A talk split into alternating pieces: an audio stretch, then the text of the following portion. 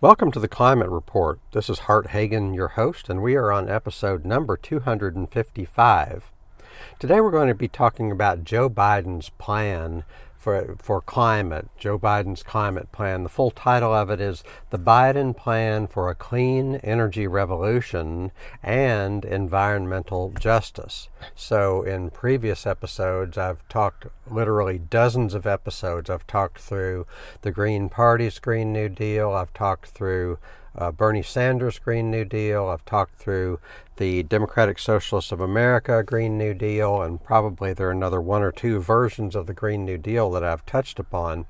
Now, the Joe Biden Green New Deal. So Joe Biden is now our president-elect, and this is his plan for addressing climate. I will also be talking about you know, Hart Hagen's climate plan, the principles, the proposals, and the priorities, not necessarily in that order, but I want to show that I'm not just bashing Joe Biden's plan. I also want you to know where I'm coming from, because it's easy to throw rocks at somebody else's plan, but if you don't have a plan of your own, then what good are you? So I want to, you know, share with you some elements of my plan. So just a little background, climate change is a big, fat, hairy deal. It really is a mortal threat to the human species. And so I don't want to be the bearer of bad news, but we need to be talking about the truth about this uh, mortal threat. Uh, two, there are two other mortal threats to the human species. One of them is the loss of biodiversity. That means biodiversity is how the health of nature is measured. When biodiversity goes down, that means nature is going in the wrong direction. In any particular locality, if you can increase the biodiversity in that locality, that means in that locality, nature is working better there. So we want more biodiversity, but instead we're losing species at a rate of a thousand times the natural rate. One thousand times the natural rate is the rate at which we are losing species. This is not a good thing. This is not a good trend. We don't want to go there, and yet it's happening. And uh, the third threat to our very existence is nuclear war. Now, and nuclear weapons. Now, that sounds very heavy, and it's like, God, we got to avoid this guy because he's talking about these heavy things. But I want to ask you, why is it heavy to talk about nuclear weapons? And is it because it's dangerous? And it's not because it's dangerous. Human beings deal with dangerous things all the time. So the fact that nuclear weapons are dangerous has nothing to do with the fact that it feels so heavy. It feels so heavy because we can do virtually nothing about it. Uh, you know, so that's the problem. You know, if we had more of a democracy, then we could do something about nuclear weapons. Uh, but instead we have a plutocracy. A plutocracy is where money is in the driver's seat. The, it's the golden rule. Whoever has the gold makes the rules. So we hear about money in politics, and we don't stop to think, if money, if there's so much money in politics, then do we really have a democracy? Actually, we have a plutocracy, and that's one of the main things that we have to address if we're going to do a serious job of getting to a better place with climate change. So the purpose of this conversation, the purpose of this show, is to talk about how to solve the problem of climate change. And I, I talked about those other things, the nuclear war and the biodiversity, because those three problems all have the same cause. And the cause, in my view, is a lack of democracy. The cause, in my view, is that money runs the show, and money doesn't care about people. At the end of the day, money just wants to make more money. And, and so... But let's talk about Hart Hagen's climate plan. Let's talk about the principles, the priorities, and the proposals in Hart Hagen's climate plan. Let's do that for about five minutes or so, maybe ten minutes, and then we'll get into Joe Biden's climate plan. So in Hart Hagen's climate plan, I have th- seven principles, and here are the principles. Now this is, let, let me just get into it. Number one, people first. People should be first. In any climate plan, people should be first.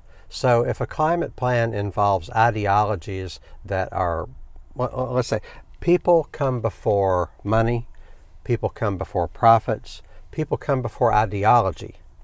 Now, ideology, the ideologies that trip us up include the free market and uh, American exceptionalism. So if American exceptionalism is more important than people, then we need to change that.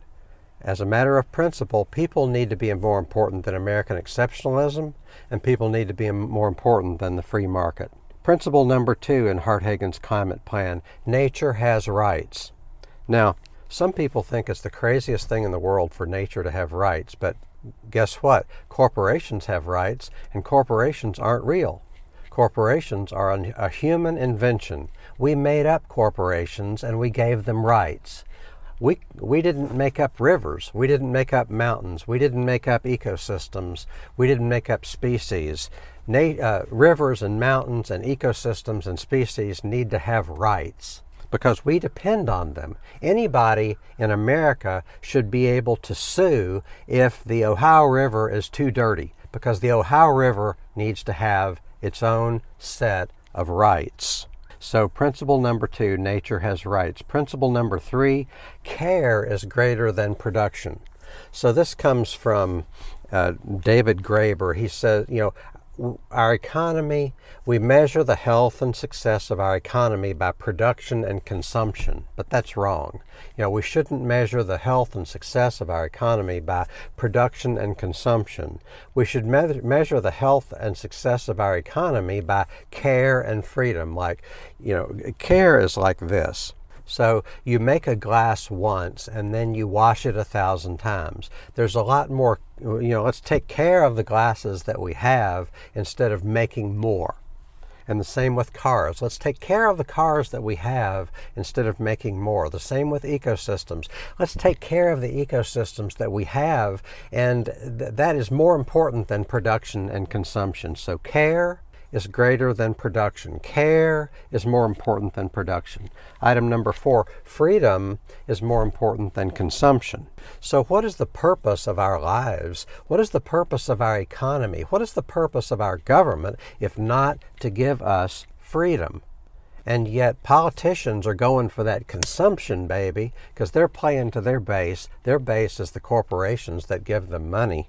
So we need to consume, consume, consume. That's why we have so many cars. It has nothing to do with transportation. I mean, we didn't have to have cars as the centerpiece of our transportation. But they, in the fifties, we were guided into this economy that is heavily based on consumption. But freedom is more important than consumption. So let's do an economy where freedom gets its gets its proper place. So freedom might mean we work less. Freedom might mean we have a universal basic income so that survival is off the table. Survival is taken care of. Martin Luther King is, was for the universal basic income. He called it an annual guaranteed income. So he said, let's eliminate poverty. Let's write a check to people every month or every year at the poverty level so that poverty goes away. So I say let's give everybody, you know, twenty thousand dollars a year so that poverty is not even an option. And then that gives people more freedom so that we don't have to have this economy that's rooted in consumption, because an economy rooted in consumption is killing the planet. An economy rooted in consumption is ca- causing climate change, and an economy rooted in consumption is causing a loss of biodiversity. So let's not do that. Let's make freedom more important than consumption. Item number five, enjoyment is more important than activity. So, you know, we're going to see in the Biden climate plan, there's all this emphasis on activity, all this emphasis on American exceptionalism, American ingenuity, and American innovation. But all that is, is activity, but is it, you know, is it enjoyment? Let's, let's prioritize enjoyment over activity. Item number six, fairness is more important than pride or accomplishment. So being fair to people, I believe in giving people a fair share, a fair shake, and a fair shot. If people of color had a fair shake. They wouldn't have to grow up in neighborhoods that uh, statistically people of color are much more likely to grow up in neighborhoods that have a lot of toxins in the neighborhood. So people of color are much more likely to be exposed to environmental pollution than uh, white people. So people of color are not being given a fair shake.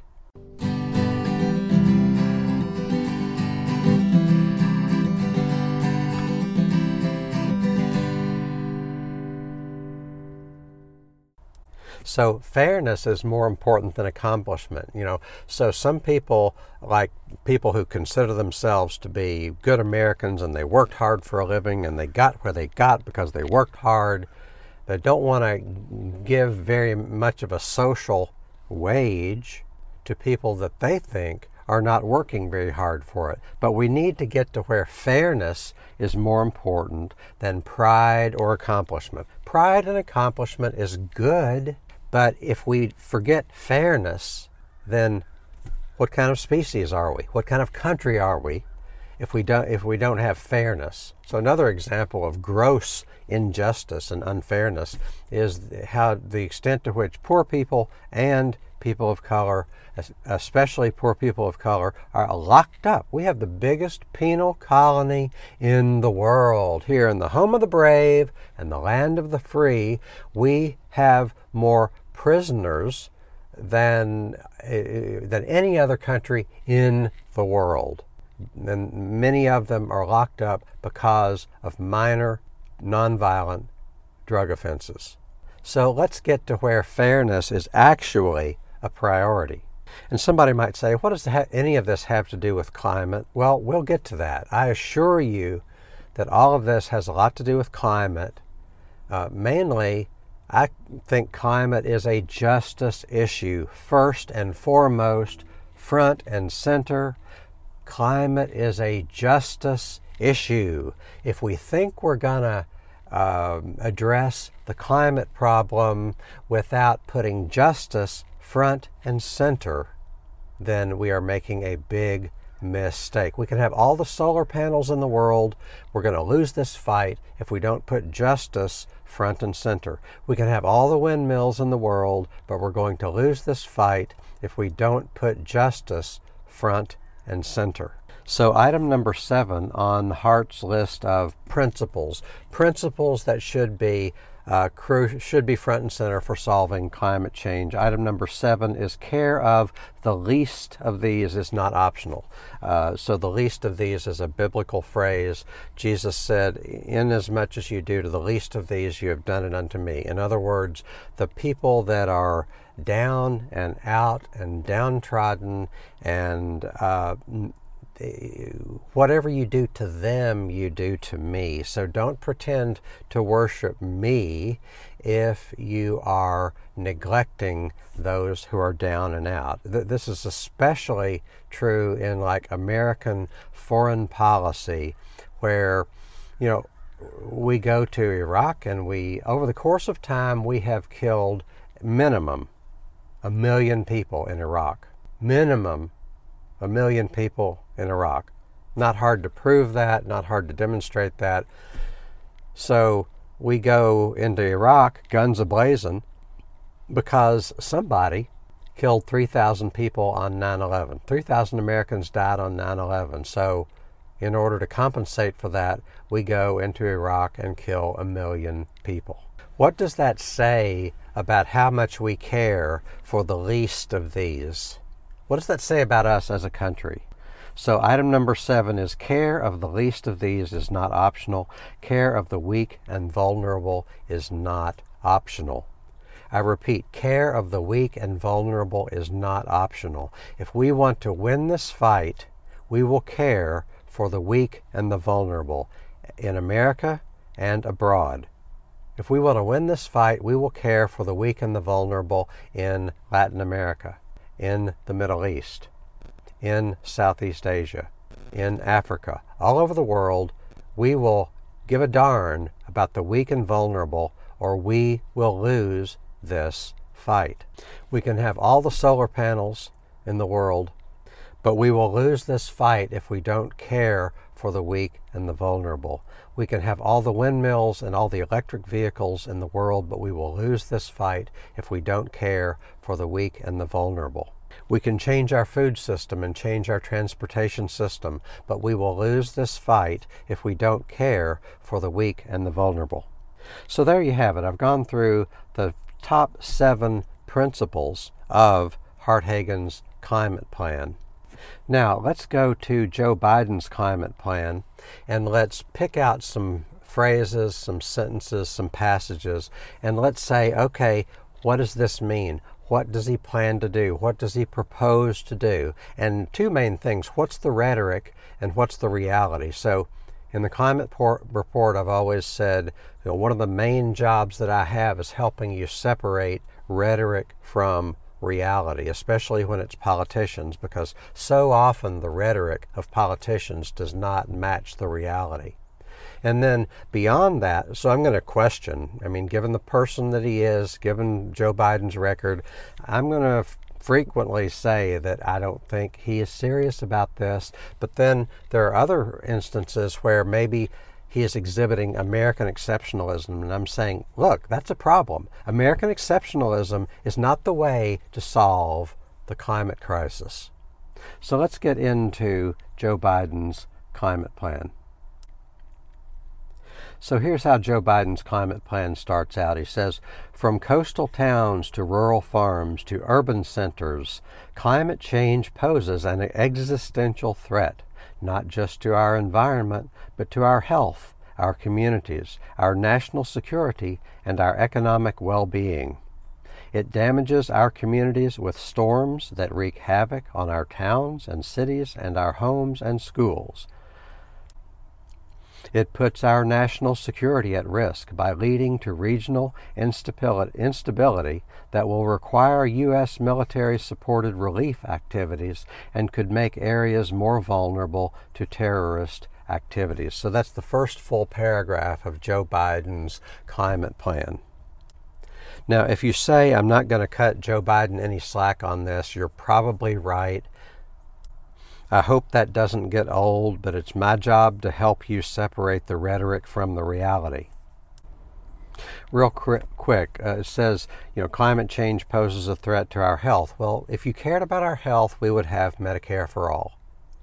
Remember Hart Hagen's, you know, climate-related principles, people first, people come before ideology. And we need to care for the least of these. We are in a COVID crisis. We are in a national health crisis, but we can't be bothered to do single-payer health care. So Joe Biden has said that he would veto single-payer health care even if it was passed by both houses of Congress. Joe, that is not how you care for the least of these. That is not how you express your professed Catholicism. Another item here in the first paragraph of Joe Biden's climate plan is that he, he talks about our national security. So climate change poses a threat to our national security. Okay, so I'm going to say national security is a nothing term. Whenever you hear the term national security or national interest, ask the person what that even means. National security means virtually nothing. National security should mean that we care about the health and safety of the people within our borders. But usually when they talk about national security or the national interest, they're talking about protecting the corporate, you know, the, the, the corporate property, the corporate opportunities. You know, they're going to bat for American corporations, American corporate interests like fossil fuels, like agribusiness, like mining companies, like retail giants, like um, like uh, McDonald's. You know, these companies that they're, they're going to bat for American-based transnational corporations whenever they talk about national security or the national interest.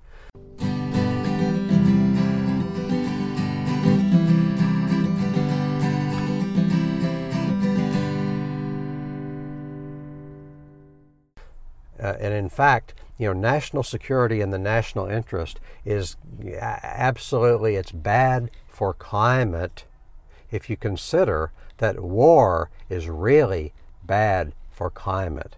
We'll get into that, but war is really bad for climate because you're talking about manufacturing a lot of weapons, you're talking about a lot of movement of ships and planes and troops. That takes a lot of carbon. It's bad for biodiversity, it's bad for human health. War, American style, it, there's a lot of chemical weapons in war, American style, not least of all depleted uranium, which is part of our bombs, and it pollutes the landscape, whether it's Yugoslavia, whether it's Iraq, whether it's Afghanistan. These people are going to be exposed to American-style chemical warfare in the form of depleted uranium for decades, if not centuries. And so that, that's bad for the environment, it's bad for human health, and the Pentagon is the biggest emitter of carbon in the world. It is really bad for climate. If we want to you know, do something good for climate, then we will reduce our defense, so-called defense, we will reduce our defense by ninety percent. But anytime you hear talk of the national interest or national security, what they're talking about is increasing military readiness, which is exactly the opposite of what we need to do.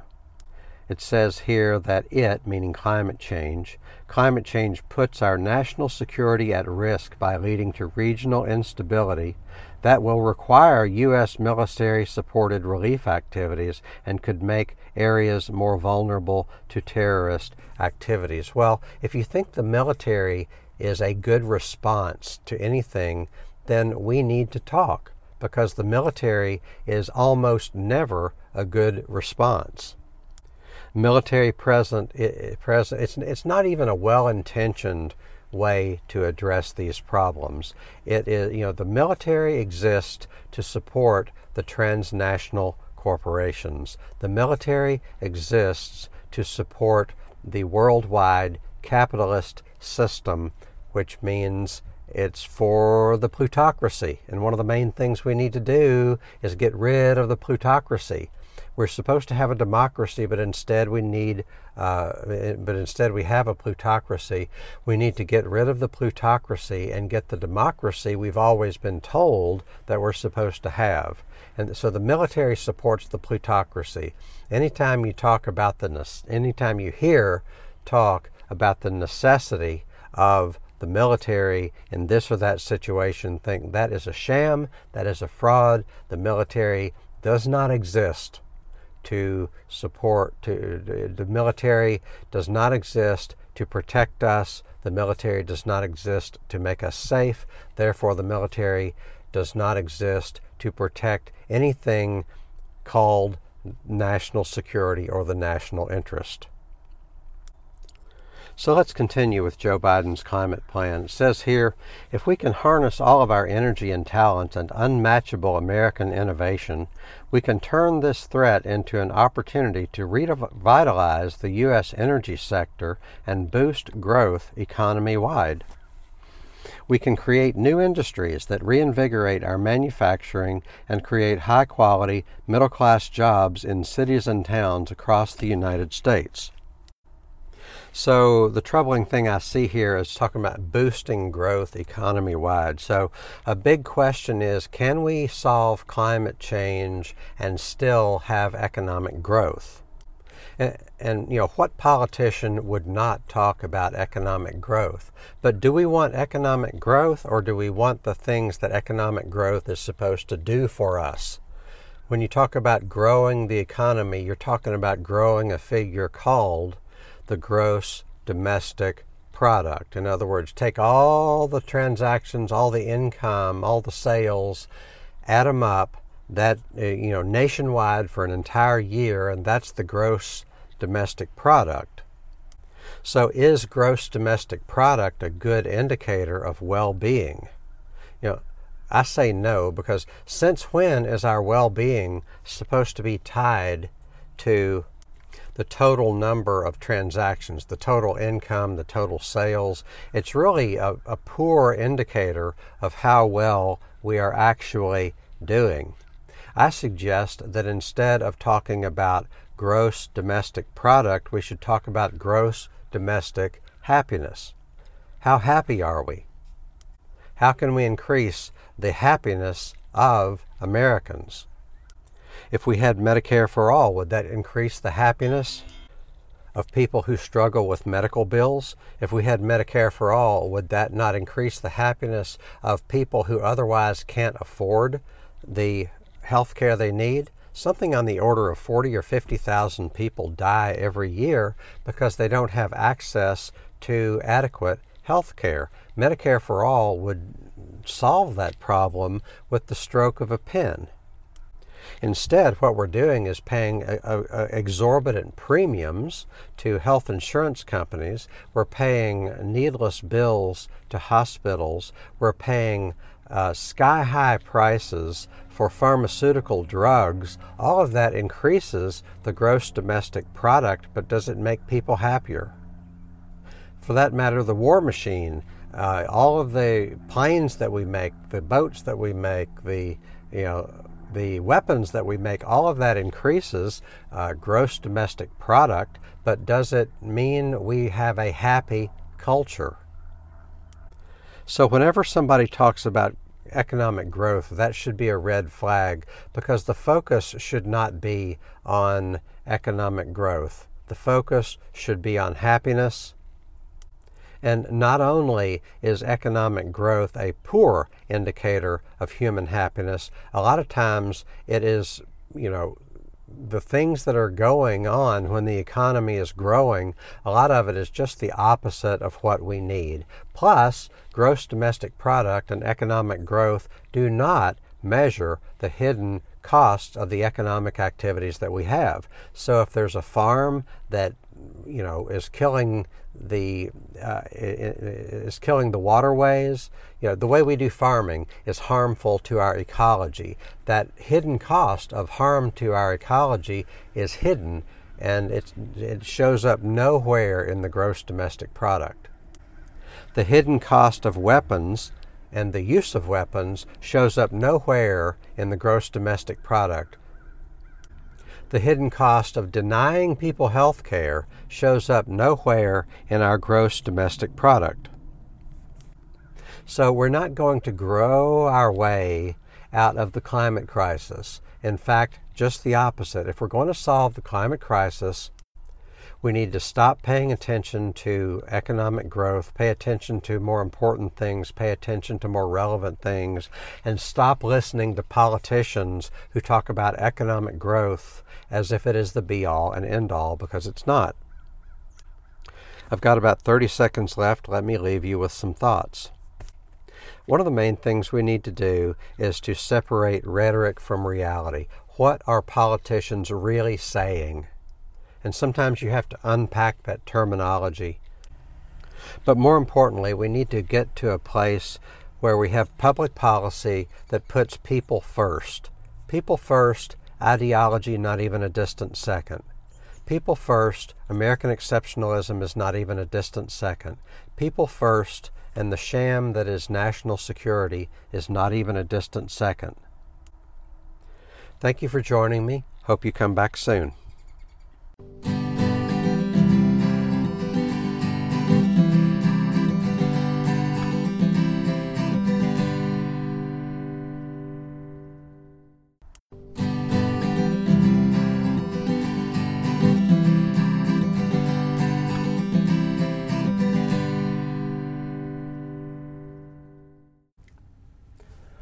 Welcome to the Climate Report. This is Hart Hagen, your host, and we are on episode number two hundred fifty-six.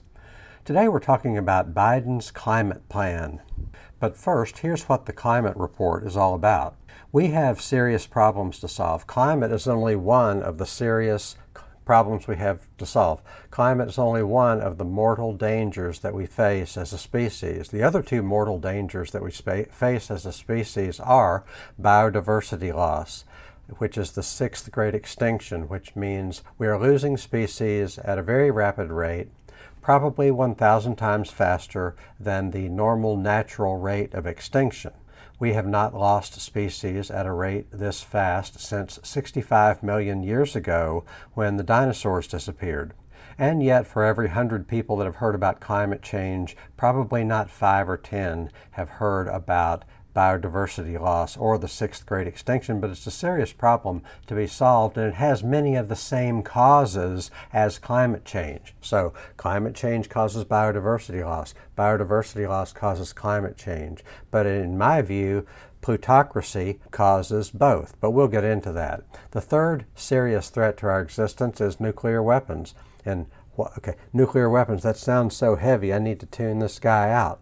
But why Is are the why is the idea of nuclear weapons so heavy? It's not because they're dangerous. It's because we can do so little about it. You know, a true democracy is where you have a right to vote on that which affects you. Does the presence of nuclear weapons affect you? Yes. Do you have the right to vote on it? No, not really, because for time immemorial, both parties have been in favor of them, and you only have so much choice at the voting booth. So we have these three problems to solve, three serious mortal problems to solve, but the ruling elites are not solving these. In fact, to me, one of the most disturbing things about climate change is how unresponsive are the ruling elites, how unresponsive is the business class or the oligarchs that really run the show. They give lip service to it. They're willing to make money from it.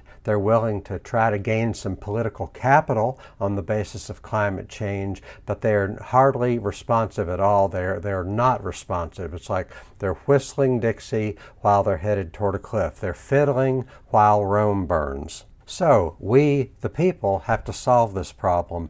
We, the people, have to rethink everything. In order to solve this problem, we have to rethink everything we've been taught, because much of what we've been taught is just indoctrination. I like saying what we learn in history class is not history, it's propaganda.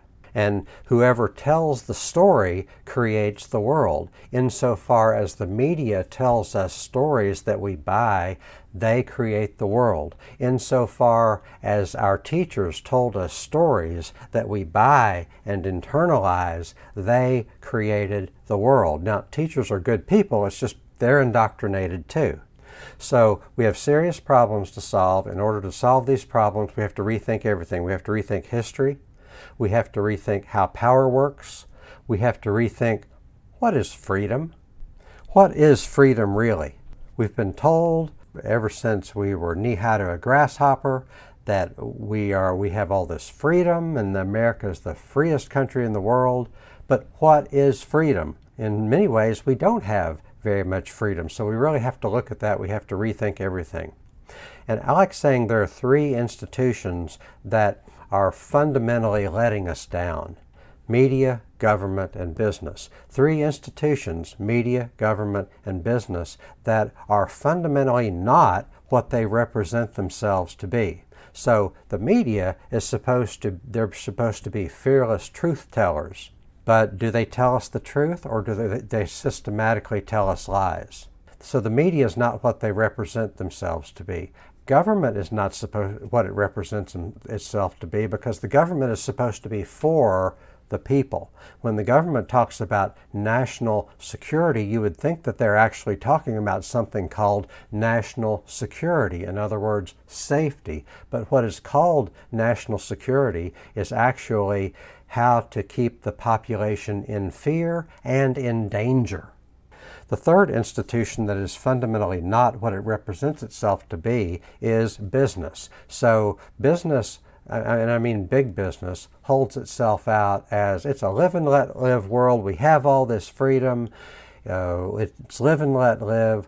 We won't bother you. You don't bother us. Don't overregulate us. You need to leave us alone so we can be the engines of growth. Never mind that we're creating all this pollution. Never mind that we're shipping jobs overseas. We are the engines of growth, and you need to not overregulate us so that we can create uh, all economic growth and therefore well-being and prosperity. So the the lie is that it's live and let live. We're supposed to leave them alone and they'll leave us alone. But business does anything but leave us alone. They put all this pollution into their into our environment, and they're not leaving us alone when they do that. They steal our democracy by paying off our elected officials, and they're not leaving us alone when when they do that. So three huge institutions in our society, business, government, and media, all three are fundamentally not what they represent themselves to be. So we need to rethink everything. And in order to solve these problems, and in order to usher in the life that we want and deserve, we have to rethink everything, and we have to know what we want. Knowing what we want means we know, you know, it means if your representative or your mayor or your governor or your president came into your home or met you on the street and said, "What do you want me to do?" Uh, if you're going, blah, blah, blah, blah, blah, I don't know, I've never been asked. And that would be a natural response, because we really have never been asked. We're told to vote for this or that person that is supposed to change everything and protect you from the big bad other person. But at the end of the day, uh, the government that we have is not really for the people. So let's talk about Biden's climate plan. It says here, Biden believes the Green New Deal is a crucial framework for meeting the challenges we face. It powerfully captures two basic truths, which are at the core of this plan. Number one, the United States urgently needs to embrace greater ambition on an epic scale to meet the scope of this challenge. And two, our environment and our economy are completely and totally interconnected. If we can harness all of our energies and talents and unmatchable American innovation, we can turn this threat into an opportunity to revitalize the U S energy sector and boost growth economy-wide. We can create new industries that reinvigorate our manufacturing and create high-quality, middle-class jobs in cities and towns across the United States. We can lead America to become the world's clean energy superpower. We can export our clean energy technology across the globe and create high-quality, middle-class jobs here at home. Getting to a one hundred percent clean energy economy is not only an obligation, it's an opportunity. We should fully adopt a clean energy future, not just for all of us today, but for our children and grandchildren, so their tomorrow is healthier, safer, and more just. As president, Biden will lead the world to address the climate emergency and lead through the power of example by ensuring the U S achieves a one hundred percent clean energy economy and net zero emissions no later than twenty fifty. On day one, Biden will sign a series of new executive orders with unprecedented reach that go well beyond the Obama-Biden administration platform and put us on the right track. And he will demand that Congress enacts legislation in the first year of his presidency that, one, establishes an enforcement mechanism that includes milestone targets no later than the end of his first term in twenty twenty-five. Number two, makes a historic investment in clean energy and climate research and innovation. Three, incentivizes rapid deployment of clean energy innovations across the economy, especially in communities most impacted by climate change. Let me draw your attention to this phrase, greater ambition. It says, the United States urgently needs to embrace greater ambition on an epic scale. In other words, we need to do more. Well, I think, in many ways, we need to do less. It says here, we can create new industries. Well, in my opinion, we need to uh, dismantle some of the industries that we have. It talks about we need to harness all of our energy and talents and unmatchable American innovation. Well, is American innovation better than other people's innovation? Are Americans more innovative than other people? Are Americans more hardworking than other people? And harnessing our energy and our talents, how is that going to occur? Who is going to be in charge of that? Are we going to be taking orders from the people who have all the money? Uh, are the people who have all the money going to be able to organize our society and call the shots? It says here we're going to become a clean energy superpower. Well, the word superpower is a little bit troublesome. You know, uh, we are a superpower militarily. We have eight hundred foreign bases worldwide. We export and sell more weapons than all other countries combined. We spend more money on the military than the next ten countries combined. If you ask people in Latin America, I'm not sure they want more of what's called America the superpower.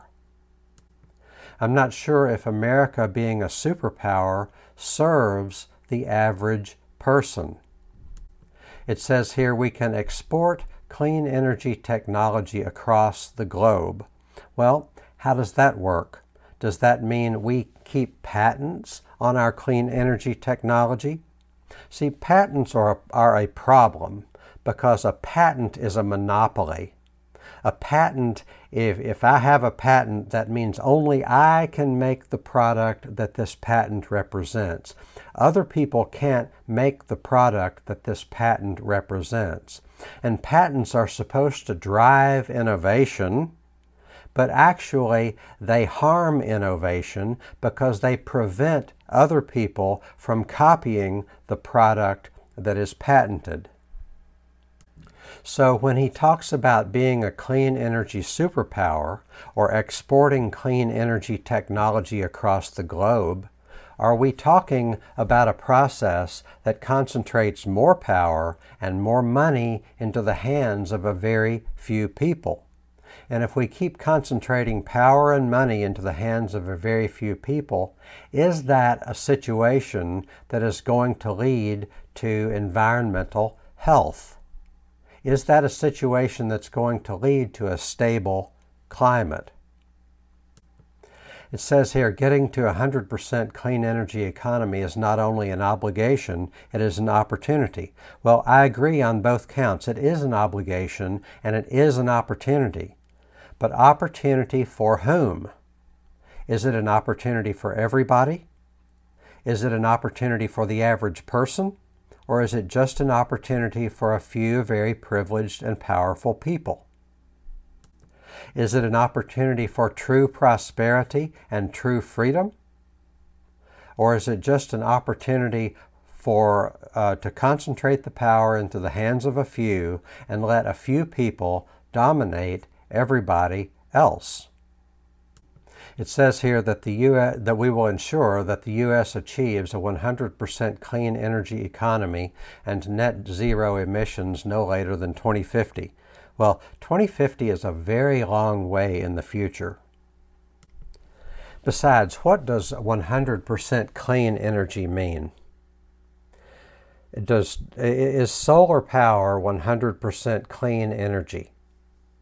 I... Uh, submit to you that solar power is not one hundred percent clean energy. If you want to make solar panels, you need aluminum, you need glass, you need, uh, you, you, the solar panels are devices, you need rare earth metals like coltan, you need lithium for the batteries. These are not clean processes, and to characterize anything as one hundred percent clean energy is, in my opinion, a dangerous fantasy.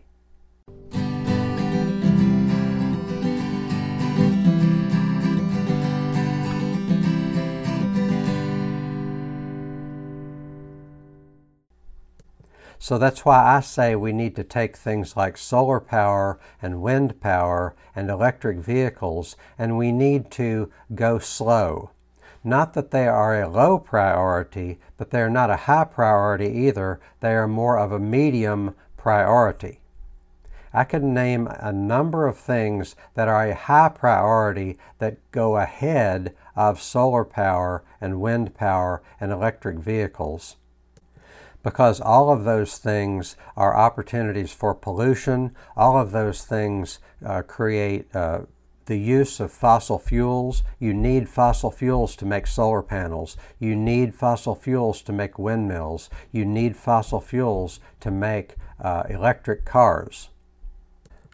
So Biden's climate plan says we can create new industries that reinvigorate our manufacturing and create high-quality, middle-class jobs. Well, what that says to me is that they're going to throw a lot of money at billionaires. They're going to throw a lot of money at billionaires like Elon Musk. They're going to throw a lot of money at companies like Google. And all the while, energy consumption is going to go up and up and up and up and up. And fossil fuel usage is going to go up and up and up and up and up, even while we say we're converting to a clean energy economy. Nobody wants that to happen, but some are okay with it, because there are people in this world who are okay with degrading the earth as long as they're increasing their wealth in the process. So instead of creating new industries, I'm proposing that we reduce the economy by half. I'm proposing that we take the economy and we eliminate almost entirely certain industries and certain activities that do not serve the average person. I'm suggesting that we reduce so-called defense by ninety percent. Because defense, so-called, does not serve the average person. The average taxpayer spends between three thousand dollars and six thousand dollars per year, depending on what you count. Do you only count the Pentagon budget, or do you account those things that are defense expenditures? They're just not in the Pentagon budget. Homeland Security, uh, Veterans Affairs, and nuclear weapons are not in the Pentagon budget. So the defense industry is a highly polluting industry. And, you know, never mind all the people that are killed. I mean, three million people in Vietnam, probably over a million people in Iraq, probably two hundred thousand people in Afghanistan, two hundred thousand people in Guatemala, eighty-five people, eighty-five thousand people in El Salvador, uh, five hundred thousand people in Indonesia. Uh, killed either by American forces or killed by the people that are trained and uh, advised by American forces at the behest of U S corporations. Defense is a big business. It's a big industry. It's highly polluting. There's a lot of carbon pollution. It's very disruptive of climate. It's very disruptive of local cultures. It does almost no actual good in the world, so I say let's reduce defense by ninety percent. So instead of creating new industries, let's get rid of the ind- the low-hanging fruit. The high priority is to reduce by ninety percent or get rid of things that do not help us, that do not serve the average person. We don't want a Department of Defense that just makes the world more dangerous for everybody. Another thing we can reduce by ninety percent is air travel. So, you know, air travel and the manufacture of new airplanes should be reduced by ninety percent. So some people are talking about creating new industries. I say let's get rid of the industries that we have that do not serve the average person. And then let's reallocate the time, money, energy, and resources that go to these industries that don't do anybody any good. So air travel. So uh, people might say, oh, I like getting on a plane and flying somewhere. Well, maybe you can do that. Maybe that's okay. And maybe that's the ten percent that we keep. But let's look at the ninety percent of air travel that does not help the average person. Military air travel does not help the average person. It only makes the world more polluted. It destroys families and communities and lives. So military air travel, let's eliminate that. Let's eliminate the uh, tra- air travel done by global uh, transnational corporations like McDonald's and Home Depot. These are, you know, that doesn't help you, that doesn't serve you. You can have a local restaurant instead of uh, fast food. Besides, air travel is subsidized. Air travel is subsidized because they don't have to pay taxes on jet fuel. Air travel is subsidized because usually airports are built with taxpayer dollars. So let's get rid of ninety percent of our air travel and let's replace that air travel with rapid bus transit. Let's replace it with uh, rapid bus transit and trains. Now, somebody might say you can't go to Europe on a train, and that's true. So maybe that's part of the ten percent that we keep. But let's not keep the ninety percent that is not helping anybody. Thirdly, let's re- reduce new cars by ninety percent. So we're going through the things that instead of creating new industries and having more and more and more activity, more and more and more and more energy consumption, let's reduce our energy consumption by getting rid of activities that don't help you and me, like building new cars. So we have to fade out, we have to phase out cars anyway. Why don't we stop building new cars? Two-thirds of the pollution associated with the car is happens before it rolls off the assembly line, or at least about sixty percent of the pollution associated with a car occurs before it rolls off the assembly line. So if we stop making new cars, then we will immediately reduce the pollution associated with the making of new cars. That's why if somebody buys an electric car like a Tesla, well, you know, it doesn't matter if that car has a lighter carbon footprint during its lifetime. You've already accounted for two-thirds of the pollution when it rolls off the assembly line.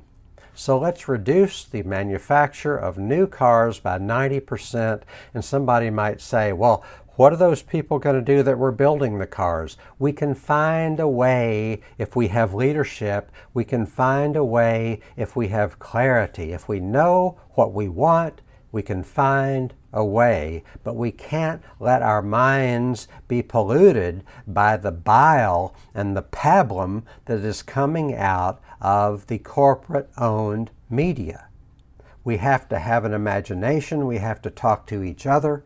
We have to talk about what we really want. We have to talk about what freedom really is, and we have to stop being owned by people who just want to use us for their own wealth aggrandizement.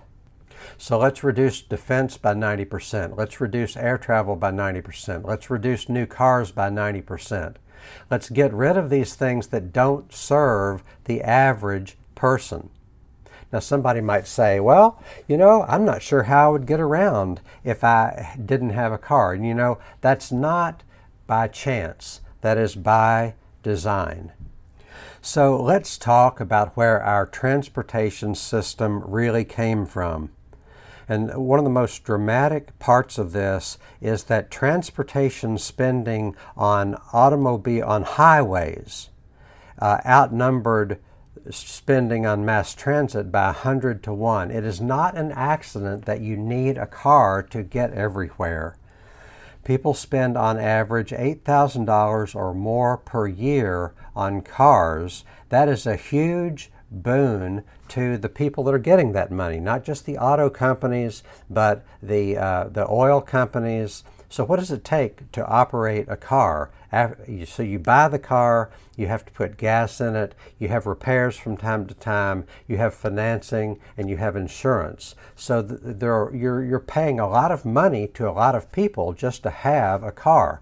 How would you like to not have to pay eight thousand dollars per year to own and operate a car? How would you like to have a functioning transportation system that does not require you to spend eight thousand dollars per year per car? If you're a family that has two cars, how would you like to get by with one? If you're a family that has three cars, how would you like to get by with two? If you're a family that feels like you need two relatively new cars, how would you like to get by with a new car and an old car? You know, how would you like to not spend so darn much money on cars? And the fact that we have to spend so darn much money on cars is not a product of the free market. It's not a product of human nature. It's not a product of the democratic process. It's a product of a program and a series of programs that occurred in the forties and the fifties and the sixties that made sure that mass transit went away and that you would need a car to get everywhere.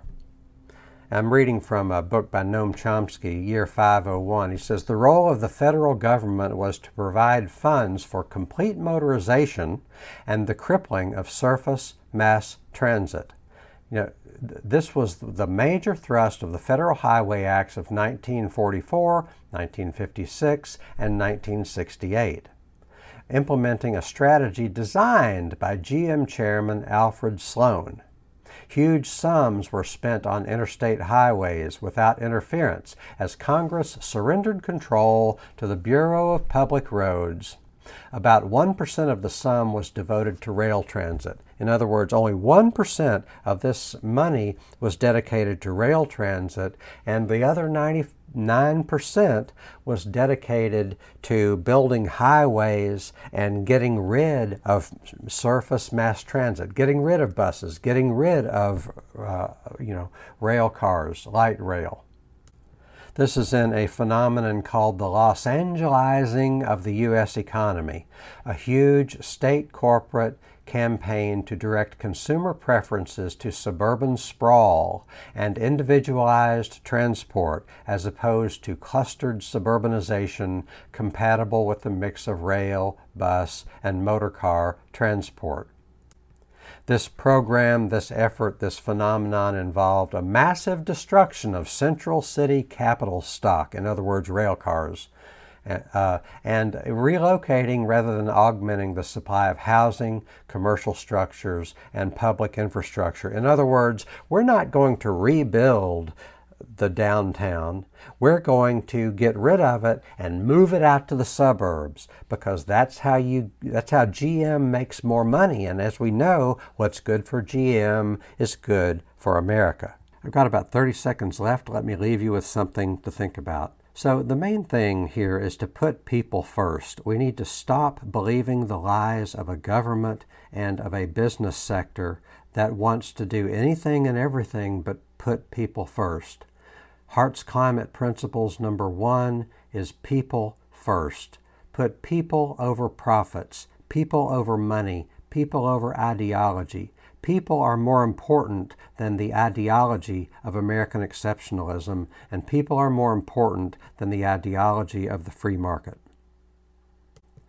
That's all the time we have. Thank you for joining me. Come back soon.